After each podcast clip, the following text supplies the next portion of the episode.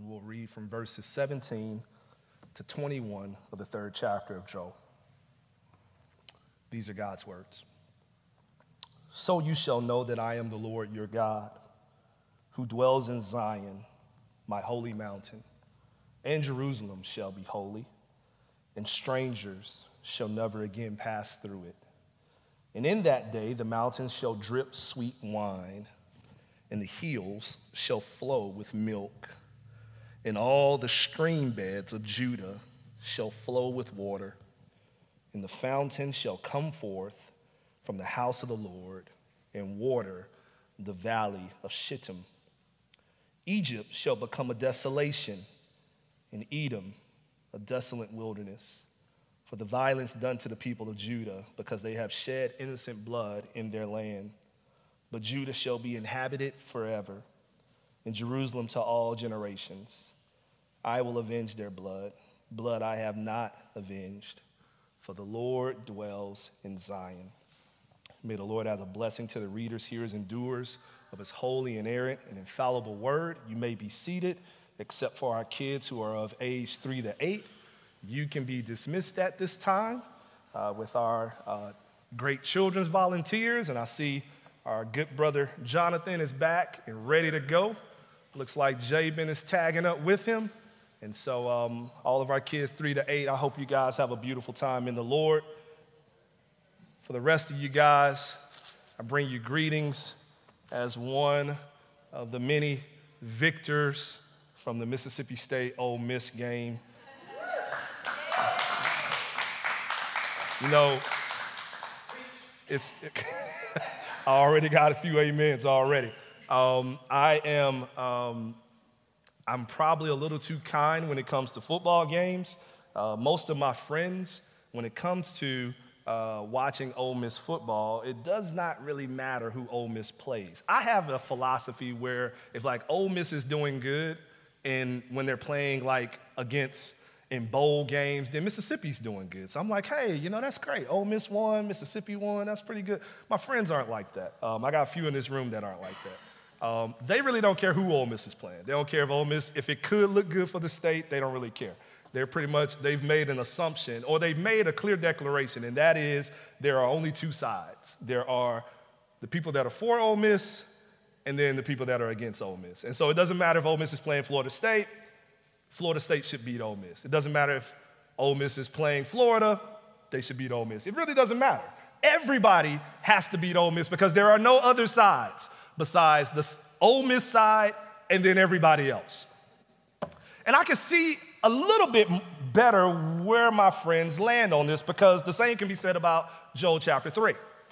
There are many nations involved in this text, many teams, if you will. There's Edom, there is not just Edom, but there is Judah and Jerusalem, rather. There is Tyre, there is Sidon, and then there are so many other different nations involved, and yet there's really only two sides that you can be on in Joel chapter 3. There's the Lord's side, and then there's the other side. It doesn't matter what nation you're from, what country you abide, or what country you live in, what city you represent. There is God's side, and then there's the other side. And on the final day of the Lord, that's what will be before us, two sides, God's side and the other side. And we learn that there are a number of different consequences that are involved in terms of the side that you pick on that day. The first thing we see in Joel chapter 3 is that on the final day of the Lord, God will release his spirit upon everyone who is on his side. It actually starts in chapter 2. Chapter 2, verse 28, it says, and we read this last week, it shall come to pass afterward that I will pour out my spirit on all flesh, and your sons and your daughters shall prophesy, your old men shall dream dreams, your young men shall see visions, even on the male and female servants. In those days I will pour out my spirit, and I will show wonders in the heavens and on the earth, blood and fire and columns of smoke. The sun shall be turned to darkness and the moon to blood before the great and awesome day of the Lord comes. And it shall come to pass that everyone who calls on the name of the Lord shall be saved, the Lord's side. For in Mount Zion and in Jerusalem there shall be those who escape as the Lord has said, and among the survivors shall be those whom the Lord calls. So as we discussed last week, Joel declares that in the Lord's restoration of all things, he is going to pour out his spirit on all flesh. We talked about it last week. The old and the young shall have the spirit of the Lord. The male and the female shall have the spirit of the Lord. Slave and free shall have the spirit of the Lord. So there is no exemptions, whether it be gender, whether it be age, whether it be economic or social or class status. There is no exemptions from the spirit of the Lord. Everyone, every person will have access to the spirit of God and the restoration of God, provided that that person calls upon the name of the Lord for their salvation. And you have been given access to the Spirit, regardless of your position in life, regardless of your gender, regardless of your class, regardless of whether or not you're young and old, it does not matter. You have been given access to the Spirit of God, to the comfort of God, to power, literally, that is resident in you to withstand sin and to battle against sin, and a comfort that lives within you to keep you and hold you in the midst of trying times and tribulations. And you've been given not only that kind of access, but you've been given spiritually empowered gifting from God that has come from that Spirit. And not only have you been given that, but you've been sealed by that Spirit, keeping you until the day of redemption. Even when you don't want to be kept on some days, the Spirit is keeping you and holding you fast in Christ. That's what we have been given access to. Everyone who calls upon the name of the Lord has been given that. And in fact, we talked about it last week that there's a point in the scriptures where this fulfillment is seen, and that's in Acts chapter 2. And that was on the day of Pentecost, where the Spirit fell down on God's people. They began to speak in other languages as the Spirit gave them utterance. And the people cried out, "What on earth does this mean?" And Peter responded by quoting Joel chapter 2, practically word for word. Telling those gathered that day, those words were being fulfilled that day. But the most important part in that text is what he ties that quote to. And he ties that quote, like we talked about last week, to Acts chapter 2, verse 22 through 24. And he says this, I'll read it again from last week. "Men of Israel, hear these words. Jesus of Nazareth, a man attested to you by God with mighty works and wonders and signs that God did through him in your midst, as you yourselves know. This Jesus, delivered up according to the definite plan and foreknowledge of God, you crucified and killed by the hands of lawless men. God raised him up, loosing the pangs of death, because it was not possible for him to be held by it," that it being death. And so with these words, Peter ties the prophecy of Joel and the fulfillment of that prophecy to Jesus, like we talked about last week. And what does that mean? It means that all of the restoration that is promised in Joel, Joel chapter 2 begins it, Joel chapter 3 continues it, but all that restoration is promised, but it's not tied to a nation.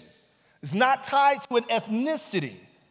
It's not even tied to the ability for us to keep the law and keep the commandments perfectly, but rather it is tied to a person, and that person being Jesus Christ. And so in embracing Jesus Christ by faith as Savior and Lord, and by believing that he paid the price for our sins on the cross, and that he rose from the grave with all power in his hand, and by turning our lives from sin, from a life of sin, and turning our lives towards the pursuit of his own life, we are assured the restoration of all things. We are assured to be a part of the promise that is prophesied in Joel. In rejecting Jesus Christ, however, in disobedience, we are assured to experience the judgment of God that is also promised by prophecy in Joel. There's two sides. You're either for Ole Miss or you're against him. You're either for God or you're against him. You see, on the final day of the Lord, these are the only two sides that there will be. Those who embrace Jesus Christ will be a part of the restoration of the world, and those who reject him will be a part of the judgment of the world. And so on the final day of the Lord, we said that God will release his spirit upon everyone that calls upon the name of the Lord, everyone that is on his side. But also on the final day of the Lord, God, through Christ, will establish justice and judgment towards everyone who is not on his side. Verses 1-8 of chapter 3 reveal to us why this justice is being established. But verses 9-16 describe how this justice will be established. So picking up in chapter 3, verse 1, God begins to speak of a time where all the nations that have waged war against him and his people will be dealt with appropriately. Verse 1, it says, "For behold, in those days and at that time, when I restore the fortunes of Judah and Jerusalem, I will gather all the nations and bring them down to the valley of Jehoshaphat, and I will enter into judgment with them there on behalf of my people and my heritage Israel, because they have scattered them among the nations and have divided up my land." Take note that God deals with those who he has used to deal with his own. Now he's dealing with them. And we've talked about this before as we've navigated through the minor prophets in this series, that God will oftentimes use evil to deal with his own. And then eventually he will deal with the evil. And so now we see that God is taking a nation and taking nations, rather, that he has used to purify and to refine and to chastise his own. He is now using he is now turning his attention towards those nations to deal with them appropriately. Never be deceived that evil is going unpunished. Never be deceived that blaspheming of God is going undealt with. Now, I know we live in this culture and we live in this climate where it seems like, people that are literally mocking God seem to be the ones that are getting ahead in life. And so it's easy to think that, man, is this just how things are gonna be? I mean, is this just the way the world is going to end? And the answer to that question is no. Here's the prophecy being declared in Joel as he turns his attention to the people that have mocked him. And he says, now it's time to deal with you. But also take note that part of the sequence of the full restoration of God's people is the full judgment of God's enemies. The righting of this world is not just the restoration of God's people. It's the establishment of justice towards God's opposition. God is going to restore his people from the damage done to them, and he is going to establish justice towards the enemies who were without remorse in their commitment of their wrongdoings that led to the damage of his people.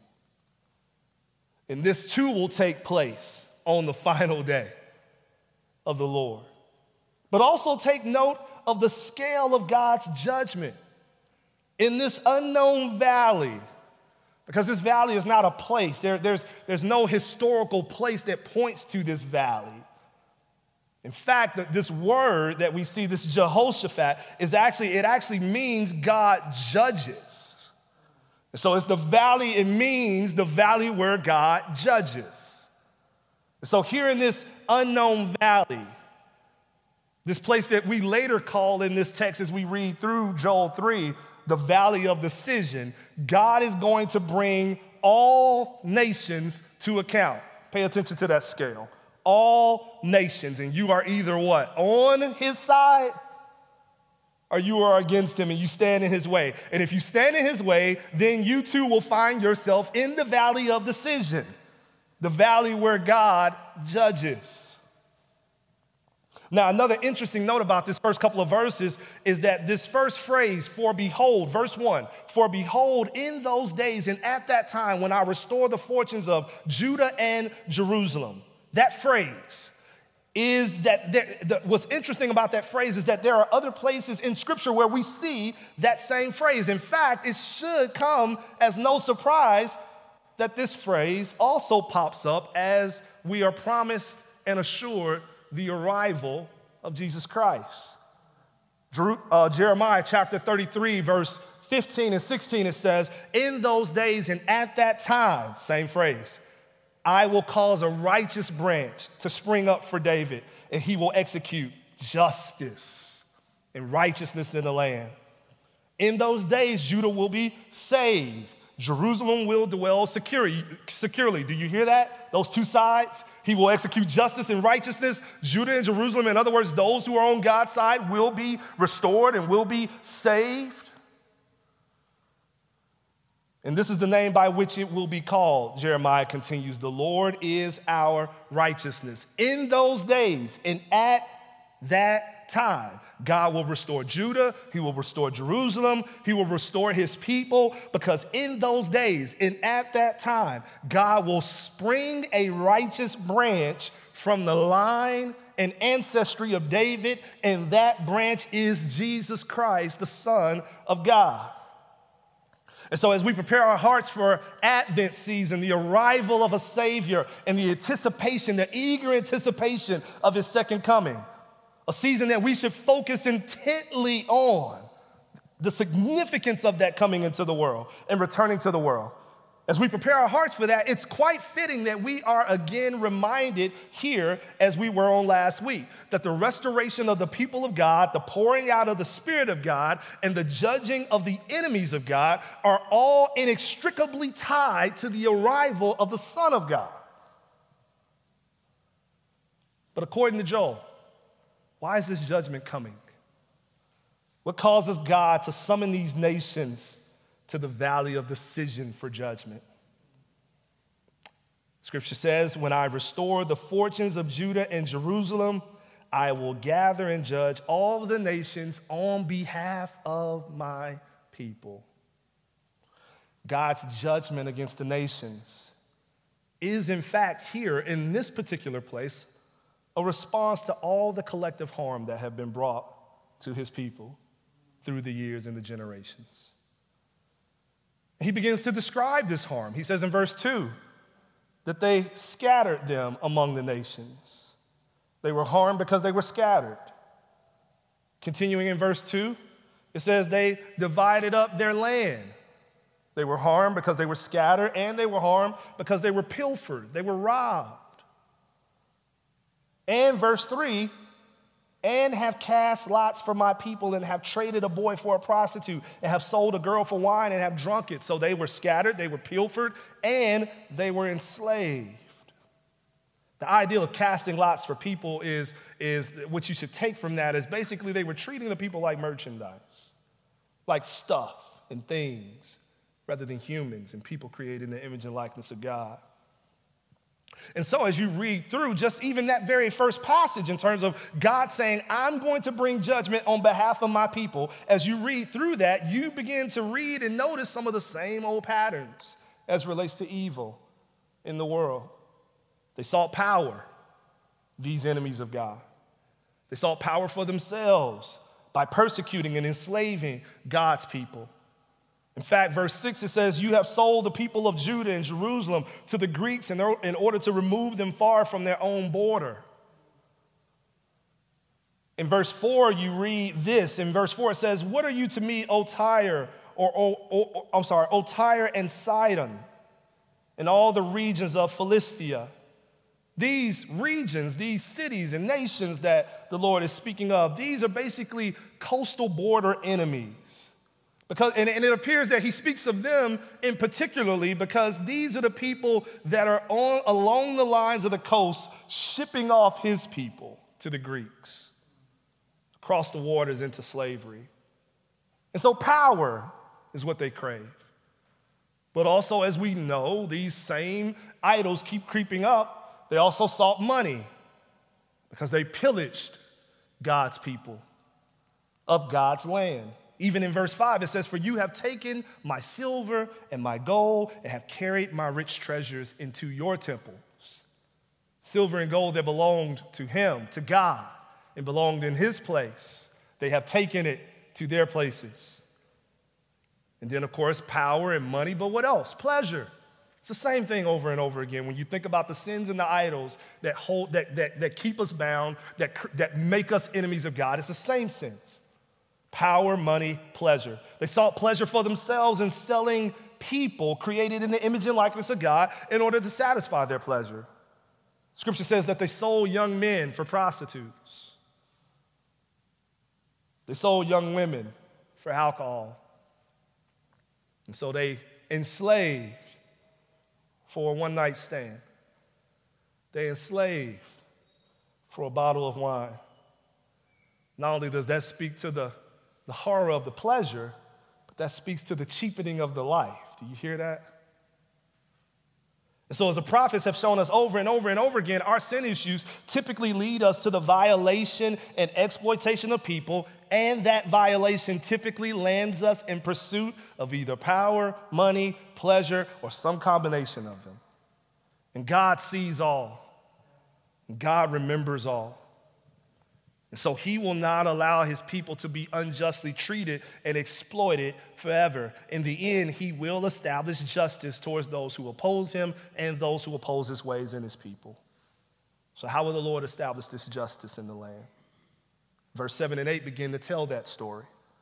Now, I don't think this is a literal story as much as I believe it is a story that's intended to point out that God's enemies will receive their comeuppance. And their clamor for power and their clamor for money and their clamor for pleasure will be returned back upon them. And so when you read verse 7 and when you read verse 8, it's talking about selling their sons and their daughters into the hand of the people of Judah. There could be some connection to that, but there's something deeper going on. Basically, it's saying you're going to get back what you put out. That's the point. But in what other ways are they being called out? What is the other how that God is going to establish justice in his land? Chapter 3, verse 9, look there with me. It says, proclaim this among the nations, consecrate for war, stir up the mighty men. Let all the men of war draw near. Let them come up. Beat your plowshares into swords and your pruning hooks into spears. Let the weak say, I am a warrior. Hasten and come, all you surrounding nations, and gather yourselves there. Bring down your warriors, O Lord. Let the nations stir themselves up and come up to the valley of God judges. For there I will sit to judge all the surrounding nations. Put in the sickle, for the harvest is ripe. Go in, tread, for the winepress is full. The vats overflow, for their evil is great. Multitudes and multitudes in the valley of decision. For the day of the Lord is near in the valley of decision. The sun and the moon are darkened, and the stars withdraw their shining. You see, in those days, and at that time, when God's people are being restored, God is going to summon the nations from everywhere. In the past, the nations would have invaded God's people. But in this moment in history, God will invite the nations that oppose him into his valley of judgment, his valley of decision for a final reckoning. So everyone that opposes God is beckoned to come and invited to come to this valley. And the people designated for war are invited to come, the strong warriors. But notice, as we read, even the weak ones. It says, bring them all, prepare even the weak for battle. And as verse 10 shows us, the time for peace with this group will be no more. It says that you should take what? In verse 10, beat your plowshares into swords and your pruning hooks into spears. Now, this is a crazy reversal, by the way, because there are other prophets that declare similar things in Scripture. Both the prophet Micah and the prophet Isaiah say similar things about plowshares and swords and pruning hooks and all of that. But the difference is they give us the picture in the opposite. Here's what Isaiah says in this moment, in this final day of the Lord. He says this, it shall come to pass in the latter days.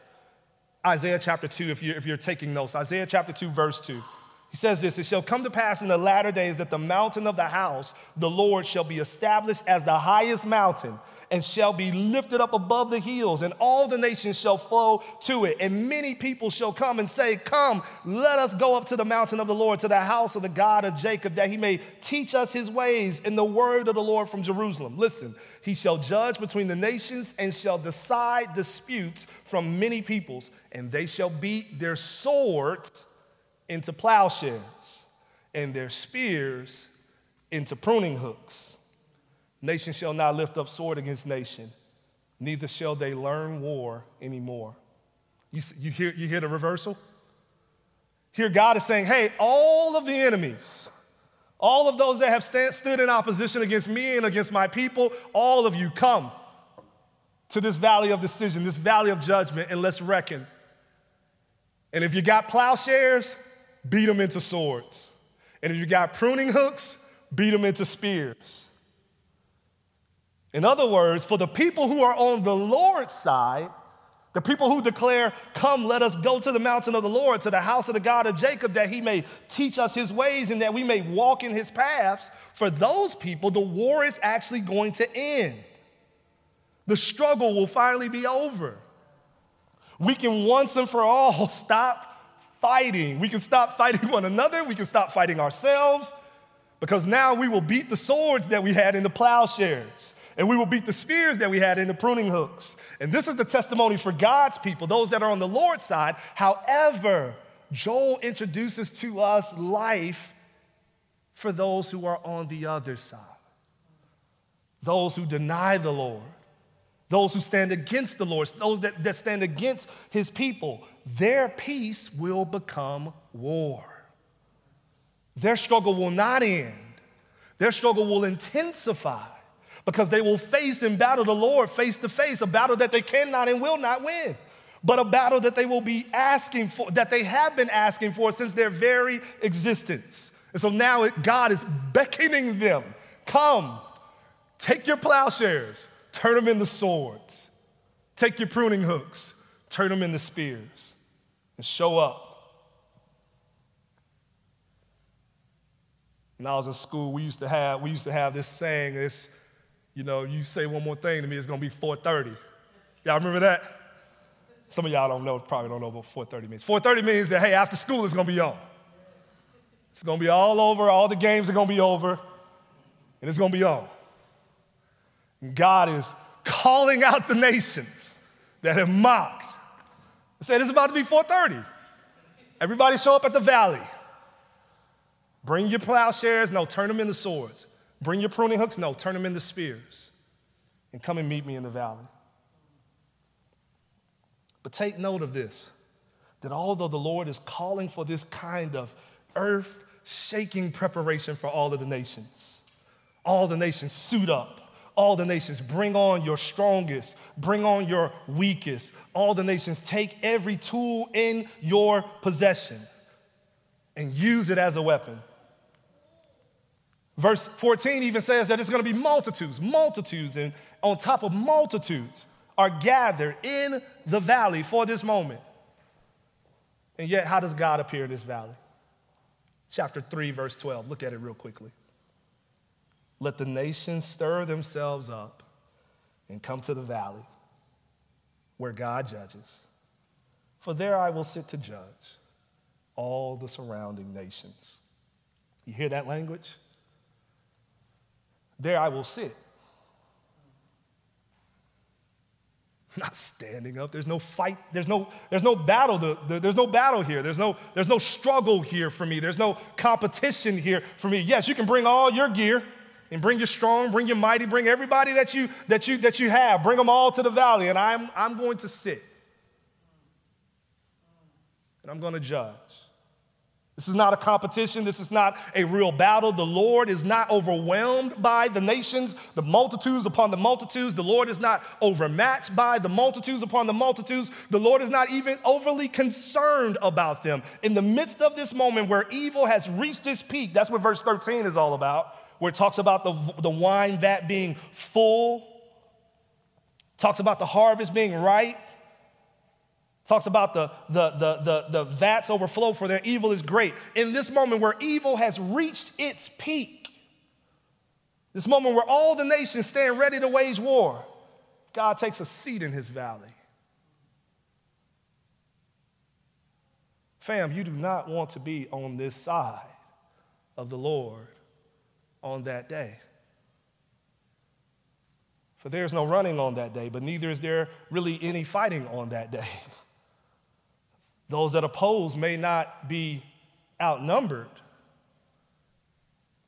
but they are incalculably outmatched. This is what awaits those that oppose God and his people. The Bible says in verse 15, the sun and the moon are darkened and the stars withdraw their shining. And then listen to this.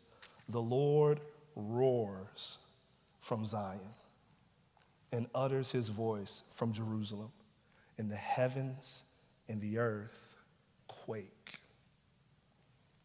This is what awaits those that oppose God. Final judgment, decisive judgment, swift judgment, effortless judgment, just judgment. A lion roaring from the mountaintop, shaking the heavens, shaking the earth. But thankfully, this is not the only choice that we've been given. As horrible and as terrible as this destiny sounds, and will be for many, there's another fate on the final day of the Lord. And that fate, just as terrible as the other one is equally beautiful, equally glorious, if not more, for those that are on the Lord's side. On the final day, God, through Christ, will restore his people forever. It says in verse 17, so you shall know that I am the Lord, your God, who dwells in Zion, my holy mountain, and Jerusalem shall be holy. Strangers shall never again pass through it. It's a beautiful thing. Notice what God is establishing through his justice. He's establishing justice throughout the world, but he is establishing his name in establishing his justice. So you shall know. So all of these things, so you shall know that I am the Lord your God. Everything that's happening, all the judgments, all the restorations, so you shall know that I am the Lord your God. You know, there are times that it may appear to us that God is not present. There are times that it may appear that evil is, in fact, triumphing over us because God is not powerful enough to overcome it. That's what it appears to be. There are times when we say to ourselves that maybe God's just not in it. Maybe God's not here. Maybe God's not powerful enough over this that's happening. It's just too much chaos for him to control. And God says to that, in the great and final day of the Lord, he will establish justice while literally sitting in the valley. And he will do it in order that the world may know who the Lord is. What else does the Lord promise in this day for those of us who call upon the name of the Lord? He promises in this text that he will make Jerusalem holy, verse 17. He will make Jerusalem holy. 1 John chapter 3, verse 2, it tells us what that means. It says, beloved, we are God's children now, and what we will be has not yet appeared, but we know that when Christ appears, we shall be like him, because we shall see him as he is. God will make Jerusalem holy on that final day. He will make us like his son. Our sins will not only be forgiven, but for those who called upon the name of the Lord, the sin problem will be no more. We will not only be wholly righteous in our position before God, but we will be wholly righteous even in our activities and our actions before God. Jerusalem will be holy. What else does he promise? He promises that strangers shall never again pass through it. We will never have to worry about injustice again on that final day. We will never have the threat of bondage hanging over us on that final day. We will never have the threat of hurt or destruction or chaos or abuse or murder hanging over us. Only those known by God, however, will have access to this holy city that is not only holy, but has no strangers, no impurity, no unrighteousness passing through it. What else does he promise? Chapter 3, verse 18.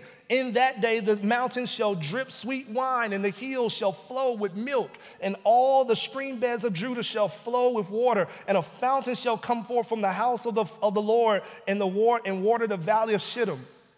The Lord is declaring that on that final day, we will have all the best, and we will have plenty of it. Now, this, of course, is a reversal of what we've read in Joel chapter 1 and Joel chapter 2, where the locusts destroyed all of the good produce in God's judgment on God's people who had went astray. But God says now, as these people turn back to him, in that final day, he's going to restore everything that's ever been destroyed. Everything that the locust has taken shall be restored. And this is the hope of the saints. This is your hope. This is my hope, that every good thing that has ever been destroyed in our lives shall be returned. And we can point to a couple of things that have been destroyed, a couple of things that our joy has been robbed and our hope has been tainted. God promises that everything on that final day will be restored, and will be restored in plenty. Every good thing that has ever been barren in our lives will on that great day be replenished at its best and fully stocked. Another point to consider is that Joel, in making his prophetic declarations, uses a lot of the other prophets' words when he makes them. For example, when he talks about this sweet wine that is going to be dripping out off the mountaintops, that's actually Amos chapter 9, verse 13. When Amos says the same thing, that the final day of the Lord is going to bring with it sweet wine from the mountains, and the hills shall drip with it, flow with it. Now, Joel adds the milk in this language, and he talks about not only will the wine flow, but the milk will flow, which is probably Joel's way of pointing back to that promise of the land of Canaan that was flowing with milk and honey. It's Joel's way of saying basically that only this time the land will be established and cannot be taken away from us. It cannot be undone. No strangers will ever come into this land and mess this land up. And the people that are in this land and that abide in this land will be completely and totally holy.